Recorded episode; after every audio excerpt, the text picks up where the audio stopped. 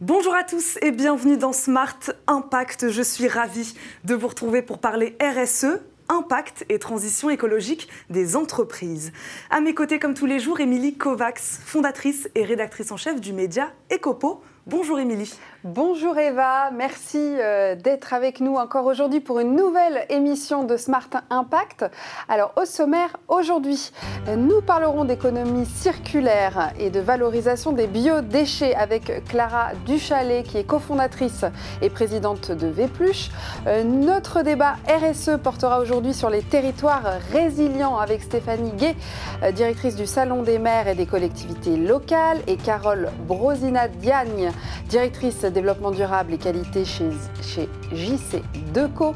Euh, nous découvrirons ensuite la bonne pratique de la PME Green Family et nous terminerons avec Virginie Gauthier qui est responsable développement de Caribati qui nous présentera cette entreprise experte du bâtiment biosourcé. Mais on commence tout de suite avec les news, Eva. Oui, Émilie, et on commence avec ce chiffre, 30 milliards. L'État consacre près de 30 milliards d'euros par an à des dépenses néfastes pour la planète. C'est le résultat d'une étude menée par l'Inspection générale des finances et le réseau Action l'OCDE recommande aux États, dont la France, de profiter des actions de relance post-Covid-19 pour éliminer le soutien aux énergies fossiles, mais aussi que les aides d'État versées aux entreprises soient éco-conditionnées. Les discriminations au travail coûtent cher à l'économie. C'est le constat du Conseil d'analyse économique. Au total, 7% du PIB serait perdu en 20 ans, soit 150 milliards d'euros, avait chiffré France Stratégie en 2016. Le Conseil rattaché au Premier ministre a donc proposé hier huit recommandations, dont la création d'un indice de discrimination en entreprise pour s'attaquer autant aux discriminations à l'embauche, très importantes pour les minorités ethniques, qu'aux au cours d'une carrière professionnelle très forte, elle, pour les femmes. Et enfin, 70,1%, c'est notre dernier chiffre, 70,1% des actifs interrogés déclarent que leur entreprise leur donne la possibilité de bénéficier de solutions ou de services de mobilité. C'est le résultat du dernier sondage IFOP sur la mobilité en Ile-de-France. Selon les sondés, les entreprises leur permettent alors d'améliorer leur qualité de vie au travail. C'est beaucoup plus que la moyenne nationale qui culmine à 50%. Autre information de ce sondage, les solutions de mobilité alternative sont plébiscitées. L'Île-de-France est la région qui enregistre le plus grand nombre d'utilisateurs des transports en commun, 48,7% contre 24% au niveau national. Et c'est maintenant l'heure de notre invité du jour.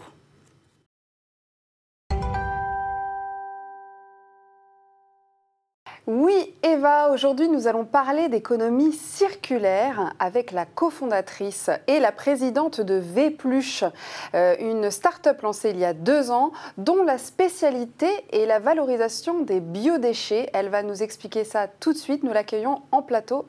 Bonjour. Bonjour. Bonjour. Alors, euh, merci euh, Clara Duchalet d'être avec nous. Est-ce que vous pouvez nous présenter Vpluche avec plaisir. Vpluche, c'est une société d'économie circulaire, vous l'avez très bien dit, appliquée aux biodéchets. Donc les biodéchets, c'est tous les déchets alimentaires et les restes qui aujourd'hui, malheureusement, constituent une très grande partie des poubelles. On, dit à peu près 30% de nos poubelles sont constituées de, de restes alimentaires. Donc nous, ce qu'on veut, c'est sauver ces biodéchets de la poubelle en les transformant en compost et en terreau écologique. Le but, c'est de les rendre à la terre afin de faire pousser de nouvelles choses. Et donc l'innovation de Vpluche, c'est qu'on applique le concept d'économie circulaire en distribuant, en livrant des fruits et des légumes. Comment vous est venue l'idée? Alors, moi, j'ai toujours fait euh, le compost euh, à la maison. Je viens du, Tarn-et-Garonne, dans le sud-ouest de la France. Donc, dans notre famille, c'est un réflexe. Et quand je suis euh, arrivée à Paris pour faire mes, mes études, j'étais un peu choquée euh, d'arriver dans une si belle ville et de devoir jeter mes épluchures de carottes euh, à la poubelle. Je me suis dit, c'est dommage, on est dans une ville monde, une ville lumière, et pourtant il n'y a pas de solution pour valoriser les biodéchets. Et cette idée m'a jamais vraiment quittée jusqu'à ce que je découvre le concept d'entrepreneuriat social, euh, avec impact environnemental positif. Et c'est là que je me suis dit, mais c'est ça que je veux faire.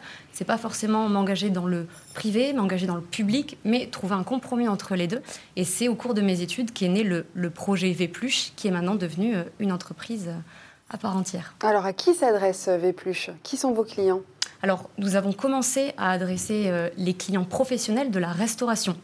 Ceux qui ont fermé pendant le Covid, justement, on a été à leur côté tout ce temps-là. Donc, au début, on a proposé la solution donc, aux restaurants.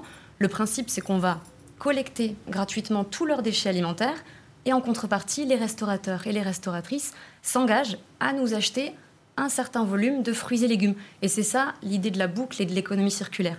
Et aujourd'hui, on est en mesure de leur donner le résultat visible et palpable de leur engagement écologique, c'est-à-dire des sacs de terreau qu'on va distribuer régulièrement à nos clients. Mais aujourd'hui également, on propose la solution aux restaurants d'entreprise qui produisent beaucoup plus de biodéchets. Et on propose également la solution aux particuliers. Vous parliez euh, de Paris, des villes, donc c'est vrai que le constat, vous l'avez plus fait dans les grandes villes. À la campagne, on a plus tendance à recycler ces biodéchets que dans les grandes, euh, que dans les grandes capitales. Alors je ne voudrais pas faire une opposition euh, campagne et grande ville parce que j'en discutais encore ce week-end avec, ma famille.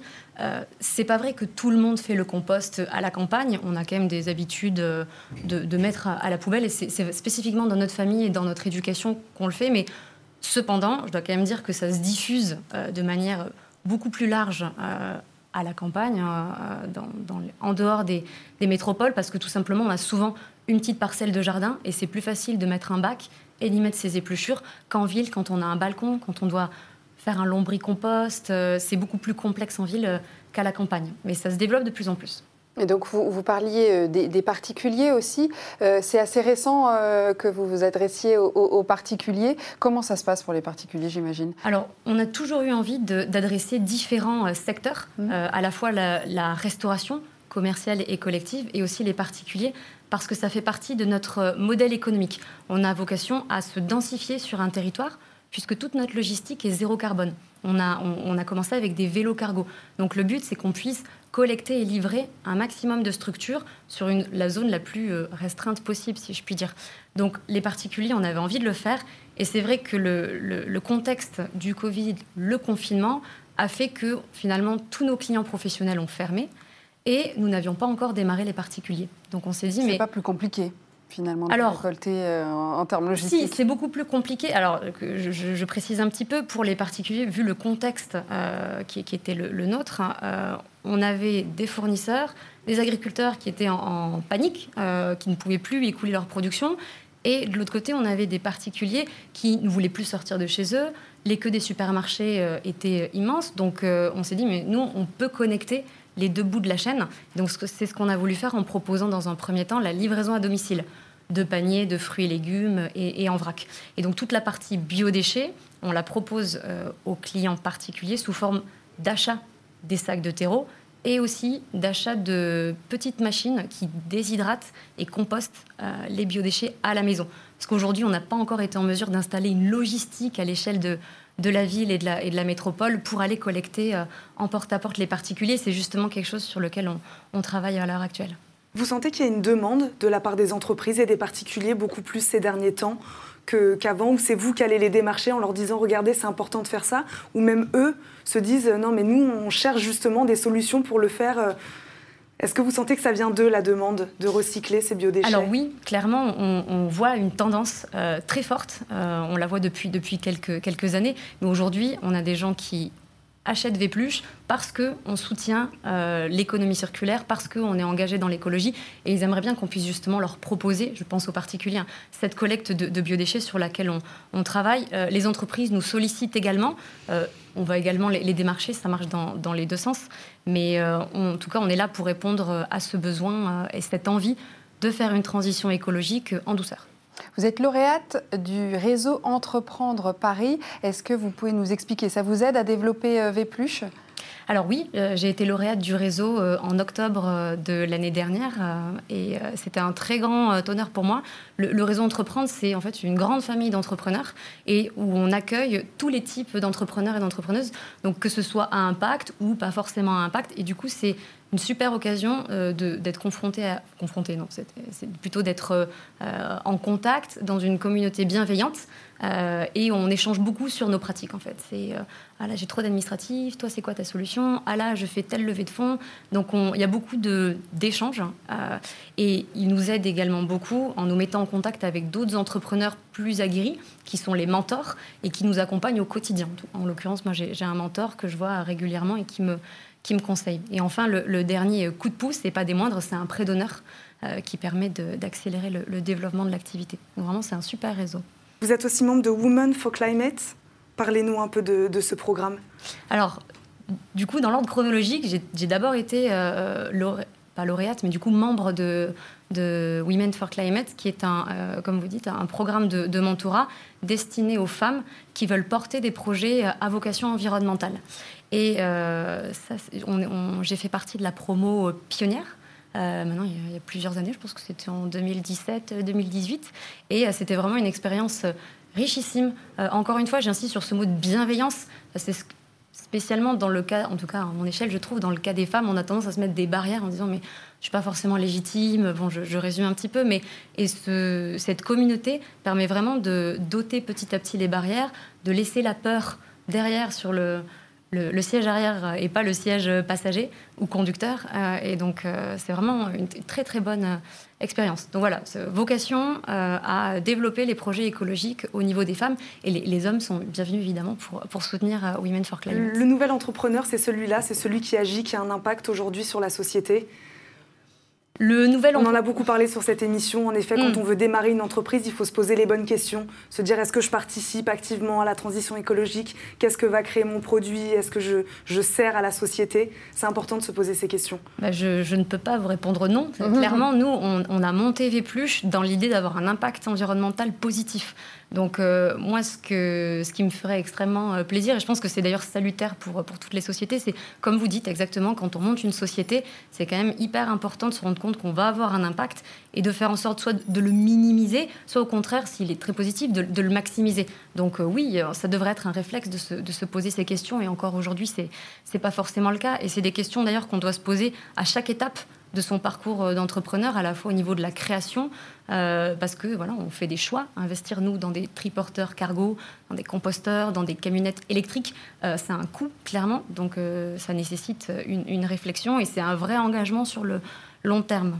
Justement, on parle financement, peut-être vous en êtes où, pour Vpluche et quel, sont, quel est le programme d'ailleurs pour les mois à venir? Alors, moi j'ai la chance euh, clairement d'avoir été euh, accompagné dès le début par le, fonds d'investissement euh, familial Quinta Investments, qui est spécialisé dans l'économie circulaire et dont le, gérant est mon, associé, mon, cofondateur. Manuel Zebeda. en l'occurrence, ce fonds, Quinta, nous accompagne depuis le début pour financer Vpluche et va continuer à accompagner notre développement. Après, les choses peuvent évoluer dans les, dans les prochains mois, puisqu'on a de, de belles ambitions euh, de se déployer, notamment sur, euh, sur toute la région euh, parisienne. Voilà, encore, il n'y a encore rien d'officiel. Merci beaucoup Clara Duchalet d'avoir été avec nous aujourd'hui et de nous avoir parlé de Vpluche. Merci, Merci à vous. Merci, Merci beaucoup. On va passer à la bonne pratique du jour, Émilie.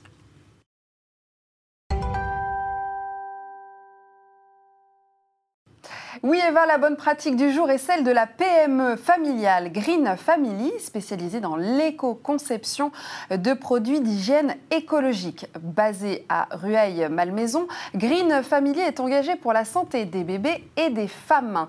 La PME fabrique notamment deux marques de couches écologiques, Green, euh, Love and Green et Change Now. Elle vient de recevoir le label PME+, qui récompense sa démarche RSE. Et ces initiatives durables sont variées, Émilie. Oui, absolument, Eva. Éco-conception des produits, approvisionnement responsable, soutien à la protection de l'environnement, bien-être des salariés. La PME mène par exemple des actions en faveur de l'emploi, euh, telles que l'actionnariat salariés mis en place cette année pour tous les collaborateurs en CDI à partir d'un an d'ancienneté. Autre exemple, depuis la création de la société en 2011, Euh, tous leurs produits ont suivi une logique d'éco-conception en remplaçant notamment euh, les matières plastiques et synthétiques par des matières plus naturelles partout où cela était possible.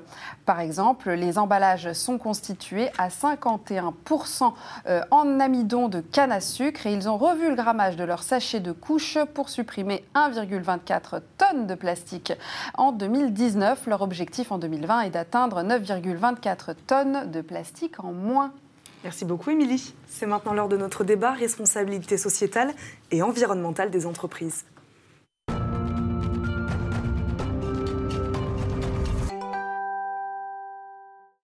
Notre débat RSE porte aujourd'hui sur les territoires résilients. Pour en parler, nous accueillons tout de suite en plateau Stéphanie Guettorante, directrice du Salon des maires et des collectivités locales. Bonjour. Bonjour. Et Carole Brosina, directrice développement durable et qualité à JC Deco. Bonjour. Bonjour. Alors, pour commencer, on va peut-être recontextualiser. La crise de la Covid a-t-elle rendu les territoires plus résilients? On commence peut-être avec vous, Stéphanie oui, alors je pense qu'elle a révélé, euh, elle a accentué des enjeux de transition auxquels font face les territoires depuis de nombreuses années maintenant, que ce soit sur des sujets euh, de transition environnementale, énergétique, sanitaire, ou encore euh, de vieillissement aussi des infrastructures. On sent bien que là, effectivement, on a une dynamique qui bah, permet aussi aux territoires de mettre en œuvre des projets auxquels ils tiennent et auxquels les citoyens tiennent également. on l'a vu également dimanche. Vous êtes d'accord ouais. Oui, pour compléter, pour moi, d'habitude, la résilience, c'est vraiment un exercice qui nécessite de l'anticipation, de la planification, donc qui s'inscrit plutôt dans le temps long. Là, c'est vrai que la crise a démontré qu'il fallait être capable d'être efficace très vite, d'être réactif, de s'entourer de partenaires. Et un exemple, en tout cas nous, qui nous a animés, c'est notamment la demande de la ville de Paris, qui nous a demandé donc très rapidement de mettre en place des solutions de distribution de gel hydroalcoolique donc en cinq semaines, ce qui est un, record hein, pour l'entreprise, on a réussi à déployer sur plus de 2000 mobiliers, donc à la fois des abris voyageurs et des sanitaires automatiques, des distributeurs de gel pour effectivement faire en sorte que le déconfinement se fasse effectivement dans des conditions euh, sanitaires optimales et puisse bah, servir euh, aux citoyens et aux usagers. Donc en tout cas pour moi ça a été un accélérateur de l'efficacité et de la réactivité nécessaire dans la résilience également. Les territoires vont s'adapter plus vite aujourd'hui, on imagine du coup? Je pense qu'il y a une nécessaire accélération, euh, qu'il y a une dynamique qui se met en place. Donc forcément, les choses vont aller plus vite puisque la prise de conscience est globale euh, et que le maire, au cœur aussi euh, de son territoire, va pouvoir animer et accompagner la mise en œuvre de tous ces sujets, de toutes ces solutions aussi qui sont présentes dans les entreprises. Ces entreprises qui sont aussi inscrites sur les territoires et qui sont partie prenante totale de, ces, de ces évolutions. Oui, tout à fait. Quand, il y a quelques années, quand la Fondation Rockefeller a lancé 100 Resilient Cities, donc les 100 villes résilientes. C'est vrai qu'une des choses qu'ils ont mises en place et les budgets qu'ils ont mis en, place, ça a été de créer des postes de Chief Resilient Officer. Donc vraiment d'avoir des gens qui ont une vision transversale, qui portent une vision holistique sur un territoire, sur une ville, qui font converger les différentes fonctions. Euh, donc en France, notamment, ça a été la ville de Paris qui a développé sa stratégie de ville résiliente en, dès 2017. Euh, mais donc ça doit être vraiment pour moi un exemple, une inspiration pour les autres villes, les autres territoires français, euh, de prendre ces bonnes pratiques et justement de faire cet exercice d'anticipation, de planification, de transformation pour le temps long, mais aussi pour être capable d'être réactif sur une, bah, crise euh, bah, sans précédent qui arrive sans crier gare. On a vu les résultats des, élections municipales. Les, villes deviennent de, plus en plus vertes. Alors, comment s'organisent les transitions écologiques des entreprises, des, entreprises, des villes, euh, avec les maires? Qu'est-ce que vous observez, vous qui organisez le salon des maires? Alors, euh, évidemment, donc on parlait des chiffres Resident Officers. Je pense que c'est important de dire qu'il y en a 85 dans le monde qui sont effectivement euh, sous l'impulsion de la Fondation Rockefeller concentrés sur les grandes villes, sur euh, vraiment ces mégapoles qui ont été plus, enfin, plutôt que tout le monde face à des, enjeux de résilience, mais qu'on est aussi. il pas que les grandes villes. Voilà, c'est exactement ce que je voulais dire. C'est-à-dire qu'aujourd'hui, par exemple, quand on regarde, il y a des territoires exemplaires, notamment en Aquitaine ou encore en, en Camargue, où face à des enjeux d'adaptation au réchauffement climatique, on met en place euh, des solutions de lutte contre l'érosion euh, qui euh, s'appuient sur la nature, beaucoup plus que sur des infrastructures justement en béton et, que justement ces territoires sont aussi exemplaires et certainement aussi à, mettre en lumière face à, des exercices qui mettent en place depuis de nombreuses années maintenant. Le rôle des maires est important, hein, vraiment. Essentiel essentiel. Vous travaillez avec eux d'ailleurs. Absolument. Nous, effectivement, on a, on a, cette chance de travailler dans plus de 83 pays aujourd'hui. On travaille avec 150 agglomérations en France particulièrement. Donc, c'est en tout cas des, des parties prenantes euh, avec lesquelles on, interagit au quotidien. Les maires, effectivement, les élus et leurs équipes sont la clé. Et notamment, euh, aujourd'hui, ce qu'on constate, malheureusement, c'est que la commande publique, en tout cas celle dans laquelle nous on s'inscrit pour apporter des solutions et des services aux villes, est sous-exploité, sous-utilisé pour être un vrai levier dans le cadre de la transition euh, écologique. On a fait l'analyse euh, de 162 appels d'offres l'année dernière, donc en 2019. Un tiers à peu près de ces appels d'offres concernaient la France notamment, et donc dans 35 pays. Et on s'est rendu compte que dans 75% des appels d'offres, non pardon, dans un tiers des appels d'offres, euh, il n'y avait ni critères environnemental ni critères social. Que quand ces critères environnementaux ou sociaux existaient, ils n'étaient pas forcément mesurés. Et donc là, pour des critères environnementaux, à 75%, ils ne sont pas mesurés. À 90%, le social n'est pas mesuré. Donc c'est-à-dire qu'on vous demande des exigences ou des critères sur ces enjeux-là, mais ils ne comptent pour rien dans la décision finale. Et enfin, quand ils sont je dirais, mesurés, pondérés. Malheureusement, l'environnemental ne va contribuer qu'à 9% en moyenne de la note finale, de la décision finale, et le social que 5%. Aujourd'hui, donc voilà, on se rend vraiment compte que déjà, il ne faut pas privilégier à notre sens l'environnemental et le social. Il faut avoir une vision holistique et équilibrée. Et encore une fois, c'est un levier dont les territoires et les villes ne s'emparent pas, alors que là, ce sont les donneurs d'ordre. C'est à eux aujourd'hui vraiment de faire en sorte que dans la commande publique, dans les critères des appels d'offres, l'environnemental, le social pèsent davantage dans la décision finale. Oui, alors justement, JC Deco, comment est-ce que vous, vous intégrez ces éléments euh, dans votre stratégie? Alors au quotidien, nous, notre, notre business model, notre activité, c'est d'améliorer la qualité de vie en ville. Donc on a des équipes ancrées au cœur des territoires qui échangent, interagissent au quotidien avec les, avec les élus, les villes, les territoires. Et notre job, je dirais, c'est d'anticiper les besoins de ces territoires, donc d'être complètement dans une stratégie de résilience, c'est-à-dire de, encore une fois, d'anticiper les besoins répondre à ceux d'aujourd'hui, mais d'anticiper ceux de demain. Et donc, à chaque fois, ça va se structurer par une, par une innovation, je dirais, on dit souvent en anglais never ending list, en perpétuelle euh, bah, amélioration continue et euh, surtout hyper euh, localisée par rapport aux besoins. Et donc, typiquement, on va avoir on a été, en tout cas, le premier euh, opérateur de communication extérieure à lancer les vélos en libre service en 2003. Donc, ça fait plus de 17 ans aujourd'hui qu'on permet à des millions de citadins de se déplacer à vélo. Ça a été une vraie transformation massive. À Lyon. Dans les villes d'aujourd'hui, à Lyon.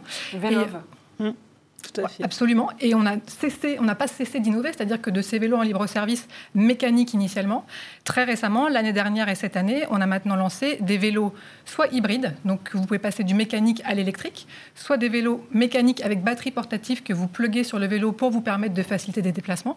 Donc on est dans cette dynamique de toujours démocratiser, faciliter l'usage et l'accès. Et donc là, on voit vraiment qu'on s'inscrit dans la transition écologique en apportant ce type de service aux villes. On va travailler sur d'autres enjeux, comme la lutte contre la pollution de l'air, donc améliorer la qualité de l'air en ville. On a lancé en février 2020, en tout cas, on a annoncé qu'on lançait un nouvel abri voyageur qui s'appelle Filtréo, où on va utiliser de la, on s'inspire de la nature finalement, on utilise de la mousse végétale sur le toit de l'abri, mousse qui a la particularité de capter en fait les, particules, et grâce à une ventilation, on restitue un air purifié sous l'abribus. Donc on améliore euh, l'expérience d'attente des usagers dans le cadre de la ville. Euh, et donc, on a, normalement un, déploiement qui va se faire euh, dans, quelques jours, quelques semaines à Strasbourg. Et voilà, on ne cesse en tout cas de travailler sur des thématiques.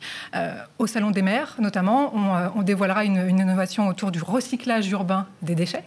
Et dans, quelques, dans, quelques, dans quelques temps également, on ira, on ira développer effectivement d'autres innovations qui vont lutter contre les, les, effets de chaleur, donc créer des îlots, de, fraîcheur dans les villes à l'avenir. Les chantiers ne sont pas les mêmes partout, dans toutes les villes.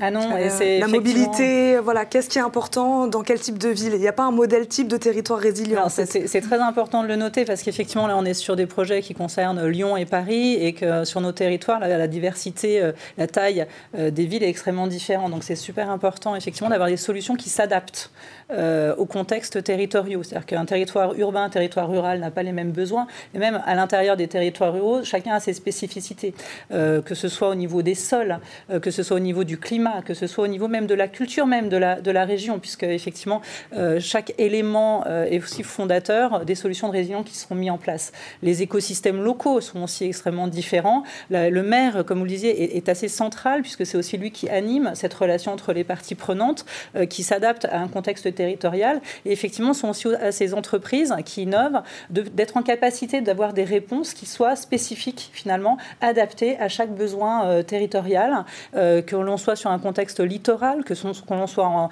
à la montagne, que l'on puisse aussi euh, échanger et partager sur nos problématiques. récemment, on me parlait aussi des angles morts, qui sont ces sujets dont on ne qu'on met pas forcément toujours sur la table, qui sont ces problèmes finalement aussi sous-jacents et qui finalement aussi parfois font l'écueil d'un projet. Bah, des, des, choses que l'on ne voit pas, dont on ne parle pas, qui sont dans l'angle. Par exemple, sur les sujets de développement durable, par exemple, tout au départ, la population n'avait pas forcément été intégrée dans les, dans les projets. L'usager était dans l'angle mort. Aujourd'hui, l'usager, il est au centre euh, des préoccupations des acteurs du développement durable. Et on voit bien à quel point ça facilite aussi la mise en œuvre, le déploiement, de, de l'avoir intégré. En quelques secondes, on va terminer. Votre avis sur, vous avez l'impression que tout le monde va dans le même sens là aujourd'hui? Les entreprises, les territoires, l'État, oui, il y a une vraie dynamique en quelques secondes. De prise de conscience, oui. Dans les faits, dans les actions, pas suffisamment. Euh, et c'est notamment pour ça, en tout cas l'année dernière, nous, qu'on a lancé avec le cabinet Utopie euh, une étude sur le brain d'urbanisme qui vise à démocratiser et à valoriser ce concept qui est de dire comment les marques peuvent jouer un nouveau rôle plus positif dans les villes de demain. Donc on a vraiment, en tout cas nous, JC2Co, on est aux premières loges depuis euh, plus de 50 ans, hein, avec cet écosystème à la fois des, acteurs économiques et des, acteurs publics, de créer les conditions de, des synergies et des convergences euh, positives. Donc euh, la dynamique, la prise de conscience s'enclenche, mais il va falloir la faciliter, convaincre, sensibiliser, éduquer les deux écosystèmes qu'il est aujourd'hui bah, indispensable et, et indéniable qu'il faut travailler et co-construire ensemble.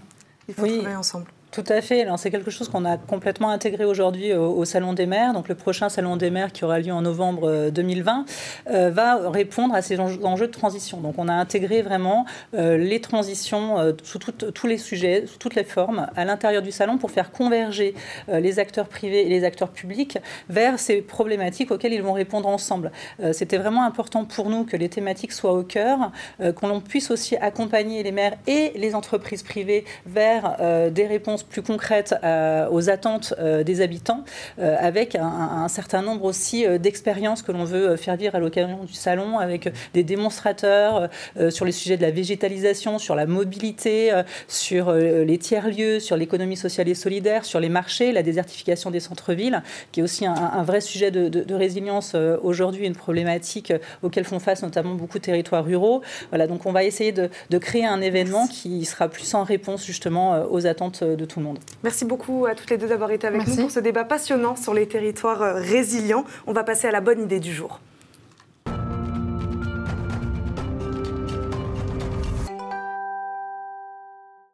La bonne idée du jour, il s'agit de Caribati, une entreprise euh, spécialisée dans les bâtiments biosourcés. Alors pour en parler, nous accueillons tout de suite Virginie Gauthier, qui est responsable développement de Caribati. Bonjour Virginie. Bonjour. Bonjour. Merci d'être avec nous. Est-ce que vous pouvez nous présenter euh, votre entreprise. Oui, donc Caribati, c'est un bureau d'études, c'est une petite entreprise, on est une équipe de six personnes et donc on travaille sur le bâtiment biosourcé, c'est-à-dire euh, euh, des bâtiments qui sont faits avec des matériaux qui intègrent de la biomasse en fait. Donc on accompagne tous les acteurs de la filière du bâtiment biosourcé pour les aider à soit développer des produits, soit développer des filières ou intégrer des matériaux dans, biosourcés dans les bâtiments. Qui sont vos clients? Alors, nos clients sont très différents selon euh, le maillon de la filière. Euh, ça peut être donc des régions, euh, des parcs naturels régionaux. Donc ça, c'est plutôt pour le, pour le développement de filières sur les territoires. Ça va être aussi des fabricants, alors soit des petits fabricants de, de, matériaux biosourcés, petites et, et, plus grandes entreprises, ou soit des industriels de la construction qui souhaitent développer une offre euh, biosourcée. Et enfin, ça va être des maîtres d'ouvrage, donc des promoteurs, des bailleurs sociaux, euh, des collectivités également, ça peut être des villes. voilà. Quel est le, programme de la suite là, des mois qui viennent? Alors la suite, on a deux, deux projets en, développement, un configurateur de FDES. Alors là, c'est un petit peu technique, ce sont des fiches environnementales qui précisent un petit peu tous les bah, tous les aspects euh, liés justement aux impacts environnementaux d'un produit. Donc ça, c'est un, outil qui, va, euh, qui devrait aider les fabricants parce qu'aujourd'hui, ce sont des fiches qui sont très coûteuses euh, à, faire. Et donc, ce, cet outil devrait faciliter, en tout cas réduire le prix et, faciliter l'accès à ces fiches.